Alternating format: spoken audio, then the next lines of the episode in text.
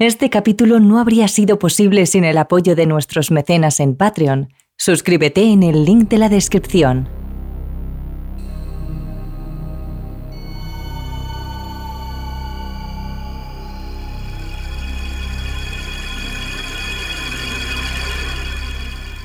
No estoy avergonzada de decir que traté de matar a mi hermana. No conseguí estrangularla con el cable de la radio, pero estoy segura de que ella quiere matarme también. Lo siento.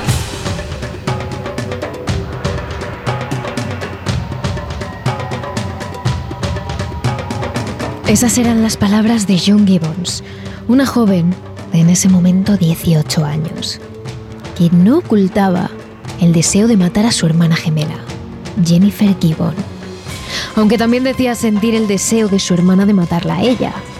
Así llegó a ser la relación de las gemelas Gibbons, que sin embargo, de pequeñas, eran extremadamente cercanas tanto que solo hablaban entre ellas, hacían los mismos gestos, se movían al unísono y consideraban a su gemela no como su hermana, sino como su propia sombra, parte de su propio ser. Una historia en la que se mezclan psicología, hechos extraños e incluso poderes sobrenaturales. Hoy, en Terrores Nocturnos, el terrible caso de las gemelas silenciosas. Terrores Nocturnos con Emma Entrena y Silvia Ortiz.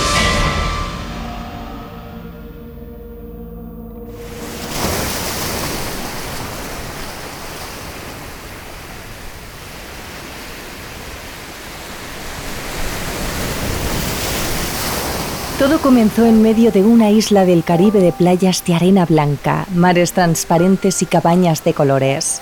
El 11 de abril de 1963 nacieron en Barbados, una colonia inglesa por aquel entonces, las gemelas Gibbons, Jane y Jennifer.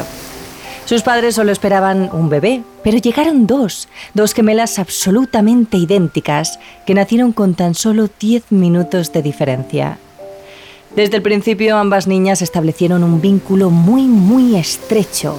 Donde iba la una, iba la otra, se movían igual, tenían los mismos gestos e incluso antes de hablar ya se comunicaban entre ellas. Sin embargo, no parecía extraño, sino algo común en los gemelos. El problema llegó pocos años después. Las niñas tardaron muchísimo más que un niño normal en hablar, e incluso, cuando comenzaron a hacerlo, solo hablaban entre ellas o con sus muñecas. No se comunicaban con sus padres ni con sus vecinos, ni con otros niños únicamente entre ellas. Eran inseparables, pero también eran solitarias. Unos meses después de nacer volvieron a Inglaterra, concretamente a la base militar de Lyndon en Yorkshire. Su padre era militar de la Fuerza Armada, por lo que iban viajando y asentándose, dependiendo de dónde era necesitado. En general, sus primeros años de infancia, tanto en Barbados como en Lyndon, fueron felices. Y al final, aunque tarde, sí que consiguieron hablar. Lo extraño era que solo lo hacían en su propio lenguaje. Una lengua propia, ininteligible para los demás, que solo entendían ellas. Por lo que June y Jennifer seguían comunicándose solo entre ellas, en su idioma secreto. Por ejemplo, aquí podemos escuchar a June hablando de su infancia todavía con esos dejes del idioma secreto.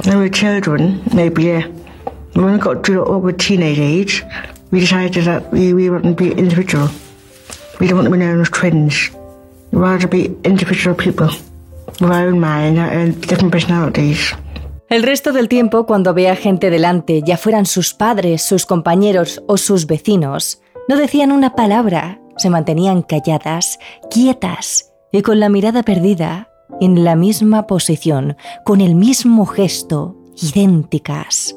Su vínculo se hizo aún mayor, más fuerte y exclusivo, y finalmente acabaron definiendo a la otra como su sombra. Cuando llegaron a los ocho años, las niñas se mudaron a Devon, ya que su padre fue enviado a una base cercana, a Fort West. Allí las niñas entraron en el colegio de la localidad y eso se convirtió en un infierno. En plenos años 70, el racismo en Inglaterra y en todo el mundo en realidad era lo normal. Las niñas eran buenas, obedientes, y no tenían ningún problema de comprensión según su profesora. Pero aún así, los niños fueron muy crueles con ellas. Era raro ver a gente con su piel morena y su cabello rizado. Era raro ver a niños de otra etnia. Pero gemelos. El colegio fue terrible para ellas. Y al final eso las hizo aún más retraídas. Excluyeron a todo el mundo de su silencio. No hablaban con nadie, no se juntaban con nadie, no contestaban a las preguntas de la profesora ni tampoco la miraban a los ojos. Siempre estaban solas, calladas, quietas. Y pese a ser dos niñas muy inteligentes, se negaban a leer y a escribir, a todo lo que tuviera que ver con comunicarse. A los 11 años, las niñas se volvieron a mudar con su padre a otra base de Haverford West, lo que significaba otro colegio para ellas. Diferente gente, pero mismo bullying. Las niñas comenzaron a actuar de forma extraña. Tenían exactamente los mismos gestos y los hacían a la vez. Era como mirar un espejo. Eso sí, todo lo hacían extremadamente lento. Caminaban raro y despacio. Se movían con gestos pequeños y en los que tardaban mucho tiempo. Era algo que se notaba mucho a la hora de la comida, cuando el resto de niños había comido el postre y llevaban ya un rato en el patio, mientras ellas todavía iban por el primer plato. Pero un día las niñas tuvieron que presentarse en la enfermería del colegio donde el doctor John Rives tenía que ponerles vacunas para la tuberculosis.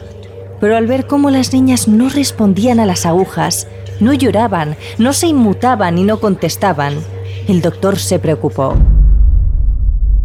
El doctor las mandó a un psiquiatra y este, rápidamente, las envió a una logopeda creyendo que no tenían ningún problema mental, sino más bien en el habla. La terapeuta era Casey Arthur. Examinó a las niñas durante un tiempo y se dio cuenta de que aunque no hablaban cuando había alguien más en la sala o cuando se las preguntaba, sí que hablaban entre ellas cuando estaban solas. Eso sí, lo hacían en ese idioma propio que nadie comprendía. Así que Arthur tomó una nueva estrategia, grabarlas con un falso espejo. Entonces sí, consiguió grabarlas mientras hablaban y se dio cuenta de algo. Las niñas no tenían ningún tipo de problema para hablar. Eran perfectamente capaces, lo hacían entre ellas todo el rato, pero en una lengua propia. El problema era que no hablaban con los demás. No era falta de capacidad, era mutismo selectivo. Y además, analizando la cinta, intentó descifrar su lenguaje. Hablaban muy rápido, así que bajó la velocidad de la cinta y entonces sí lo descifró. Era una mezcla del idioma de Barbados con una lengua africana y todo entremezclado con inglés y algunas palabras inventadas. Así, pudiendo comunicarse mínimamente con ellas, las fue enseñando a hablar un inglés mínimamente comprensible para los demás. Además, consiguió que escribieran y que se comunicaran por medio de máquinas como grabadoras. Pero sobre todo, consiguió que escribieran. Y les encantó. Desde entonces escribieron poemas, cuentos infantiles, canciones e incluso ambas comenzaron un diario en el que escribían todos sus pensamientos. Además, durante las terapias y comunicándose poco a poco con ellas, Arthur describió que las niñas no querían ser vistas como gemelas. Tenían diferentes gustos, diferentes habilidades, diferentes pensamientos. Querían que las dejaran de tratar como iguales, como si una fuera la sombra de la otra. Querían que se las viera como individuos. Pero con su silencio y su exclusión, lo complicaban mucho.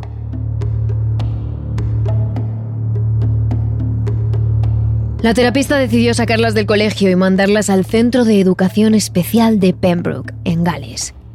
Y comenzó así una nueva etapa en la vida de las gemelas silenciosas. En el Centro de Educación Especial a las niñas les fue mejor. Comenzaron a comunicarse poco a poco, a contestar a preguntas de vez en cuando, y siguieron escribiendo su diario.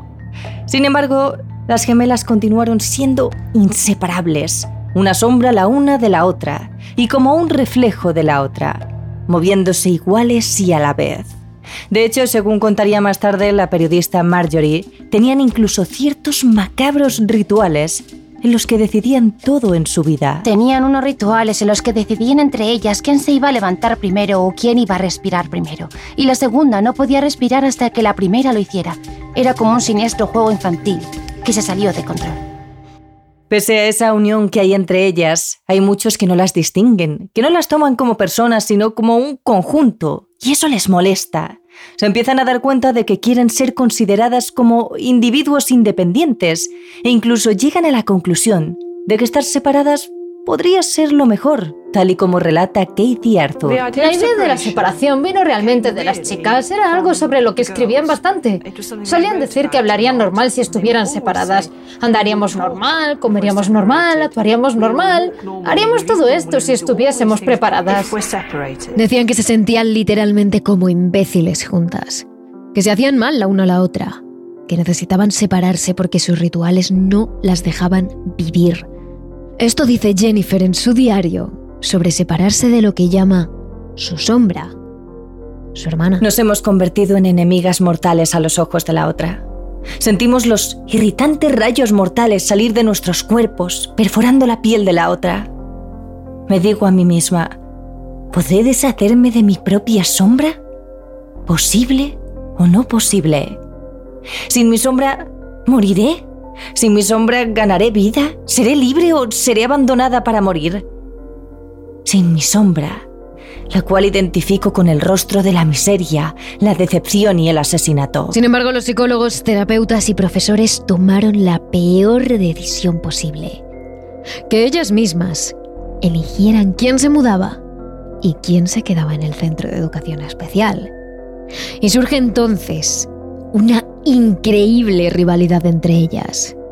Jun, la mayor de las gemelas por 10 minutos, comenzó a desarrollar una profunda envidia de su hermana menor porque la consideraba superior en todos los sentidos. Incluso físicamente. Detesto la comida que destruye mi alma, mi rostro y mi cuerpo. Llegó a apuntar alguna vez Jun. Pero Jennifer tampoco se sentía complacida con su hermana, porque no la consideraba lo suficientemente igual a ella y creía que no era su verdadera gemela. En alguna parte tengo que tener un alma gemela real en el mundo. Jun no puede ser mi gemela real. Mi gemela real tuvo que nacer el mismo momento que yo. Tendría mi evolución, mi aspecto, mis gestos, mis sueños, mis ambiciones. Tendría mis debilidades, mis fracasos, mis opiniones. Eso es lo que hace un alma gemela, ninguna diferencia. No puedo soportar las diferencias. Jun no tiene mi mente, ni mi look, ni mi aspecto. Incluso llegó un momento en el que acabaron enfrentándose a gritos. Ellas eran inseparables, calladas, obedientes, tranquilas, y acabaron a gritos, tal y como cuenta con estupefacción Tim Thomas, psicólogo educacional que las trató. Se estaban gritando la una a la otra y nadie podía creerlo porque eran chicas tranquilas, no pasa nada. Y de repente este estallido de ruido y de violencia de una a otra con Jennifer diciéndole a June, tú eres Jennifer, tú eres Jennifer. Las gemelas se estaban volviendo locas la una a la otra, así que finalmente es Arthur la que toma la decisión de acabar con este conflicto. Yo solo pensaba, ¿por qué yo? Mi cabeza me gritaba, ¿por qué yo? Pero las cosas no mejoraron. Increíblemente, empeoraron. Jun queda totalmente destrozada con la separación. No se levanta de la cama, no se mueve en todo el día, se queda sentada con la mirada perdida, sin moverse, sin hablar, sin nada. Es un estado completamente catatónico durante horas. Deja de comer de forma total, de vivir, de actuar, de todo. Incluso llega a intentar suicidarse. Y Jennifer, la más retraída, está igual de mal, o peor. Se encontraba completamente deprimida. Empiezan a redactar cuentos muy extraños. June escribe sobre una alumna y un profesor que se enamoran, y Jennifer hace un relato corto sobre cómo apuñalar a decenas de personas. Los psicólogos están perplejos. ¿Qué podría significar todo eso? Separadas no podían vivir, pero juntas tampoco.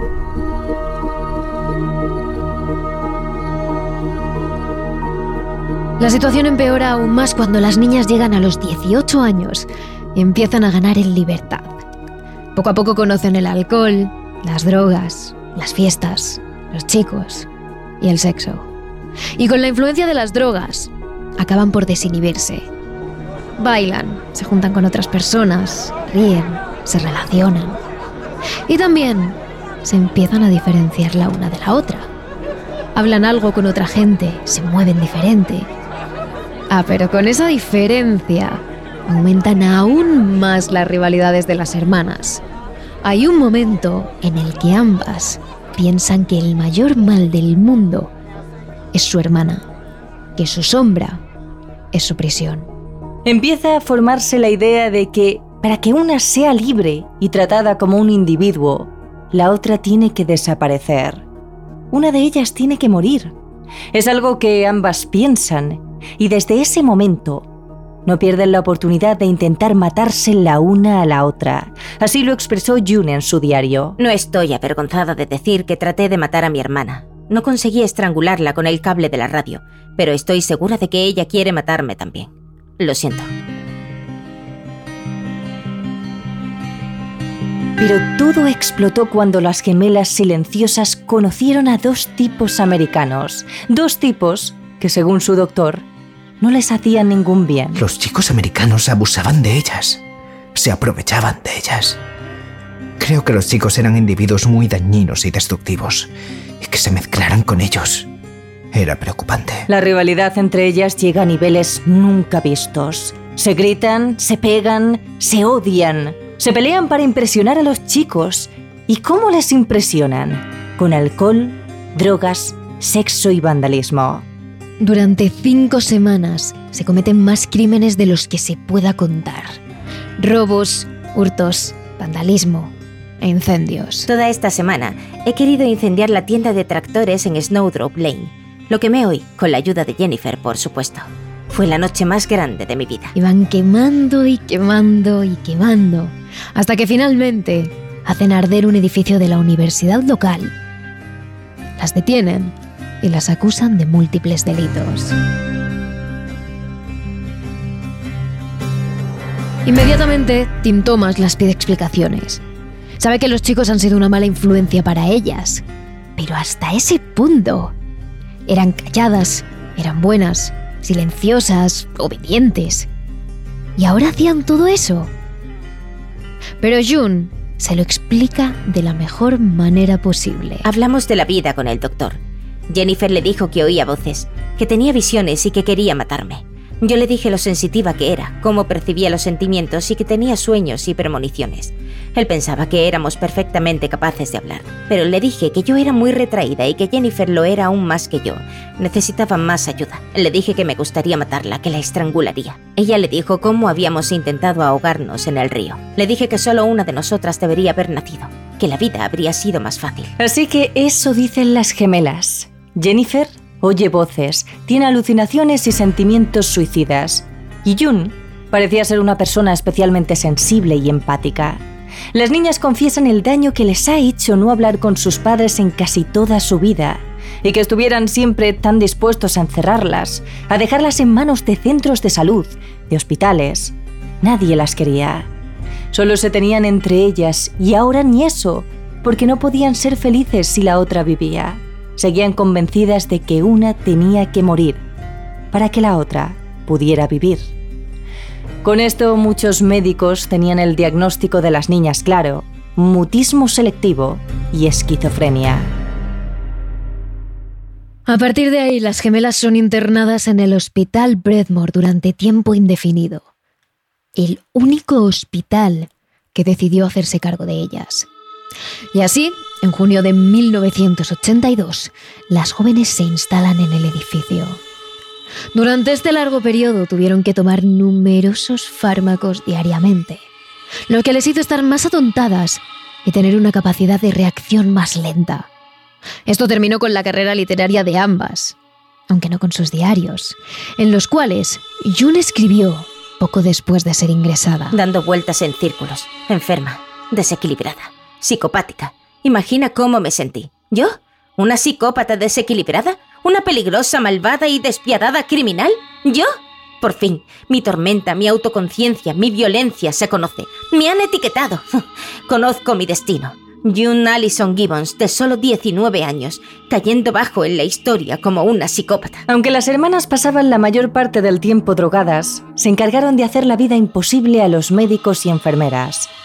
Durante ciertas temporadas se turnaban para comportarse de manera distinta. Es decir, había épocas en las que, por ejemplo, una de ellas se atiborraba a comer, mientras la otra ayunaba durante días. Cuando esto ocurría, los que cuidaban de las gemelas las castigaban separándolas en celdas distintas, ubicadas en extremos opuestos del hospital. La reacción por parte de ambas siempre era la misma. Se quedaban estáticas, en medio de la sala, como petrificadas. Su estancia en el hospital se alargó aproximadamente 19 años. En este periodo de tiempo, sorprendentemente, las dos chicas comenzaron a comunicarse con otras internas, con el personal del hospital e incluso con su familia. Fue en esos años cuando la periodista Marjorie Wallace se acercó al hospital para entrevistar a las gemelas y hacer pública su historia. Las dos se sinceraron con ella y le contaron sus intenciones. Le dijeron que si una de ellas moría, la otra volvería a hablar con todo el mundo y llevaría una vida completamente normal. Pero la cosa no queda aquí. Con el tiempo, las hermanas llegaron a la conclusión de que Jennifer la hermana pequeña tenía que sacrificarse. Marjorie, voy a tener que morir, le dijo la propia Jennifer a la periodista. Cuando ésta le preguntó el por qué ella tenía que morir, se limitó a responder, porque así lo hemos decidido. En marzo de 1933, cuando las gemelas tenían ya casi 30 años, fueron trasladadas a la clínica Caswell, un hospital psiquiátrico de menor seguridad ubicado en Gales. Pero nada más llegar, Jennifer no se despertaba. Por más que los médicos lo intentaron, fue imposible. Dos horas después la declararon muerta a causa de una miocarditis aguda, es decir, de una inflamación repentina del corazón. Posteriormente la autopsia corroboró las causas de la muerte. No había envenenamiento, ni mucho menos una agresión murió de forma natural. Sorprendentemente, tal y como habían planeado. De hecho, según June, Jennifer simplemente colocó la cabeza sobre el hombro de su hermana, respiró hondo y le dijo, por fin estamos fuera. Después de eso, la mujer falleció.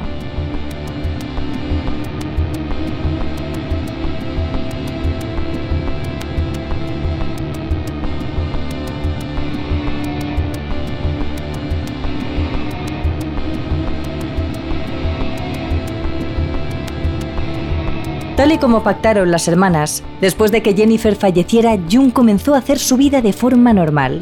Actuaba como una persona normal, se relacionaba, sonreía, se sinceraba con el personal de la clínica y con su familia. De hecho, en 2008 dejó de recibir atención psiquiátrica y ahora vive en su propia casa, cerca de sus padres, al oeste de Gales. Pero aunque la historia acaba aquí, a día de hoy muchos se preguntan qué es lo que realmente le sucedió a Jennifer. Hay quienes ven imposible que las predicciones de las gemelas se cumplieran a la perfección y que Jennifer acabase falleciendo de causas naturales. Ven más probable que fuera un suicidio o incluso que su propia hermana la asesinara. Pero quién sabe, quizás esa conexión entre ambas era tan fuerte, tan intensa, que las dos fueron capaces de predecir su propia historia y con ello su propia muerte.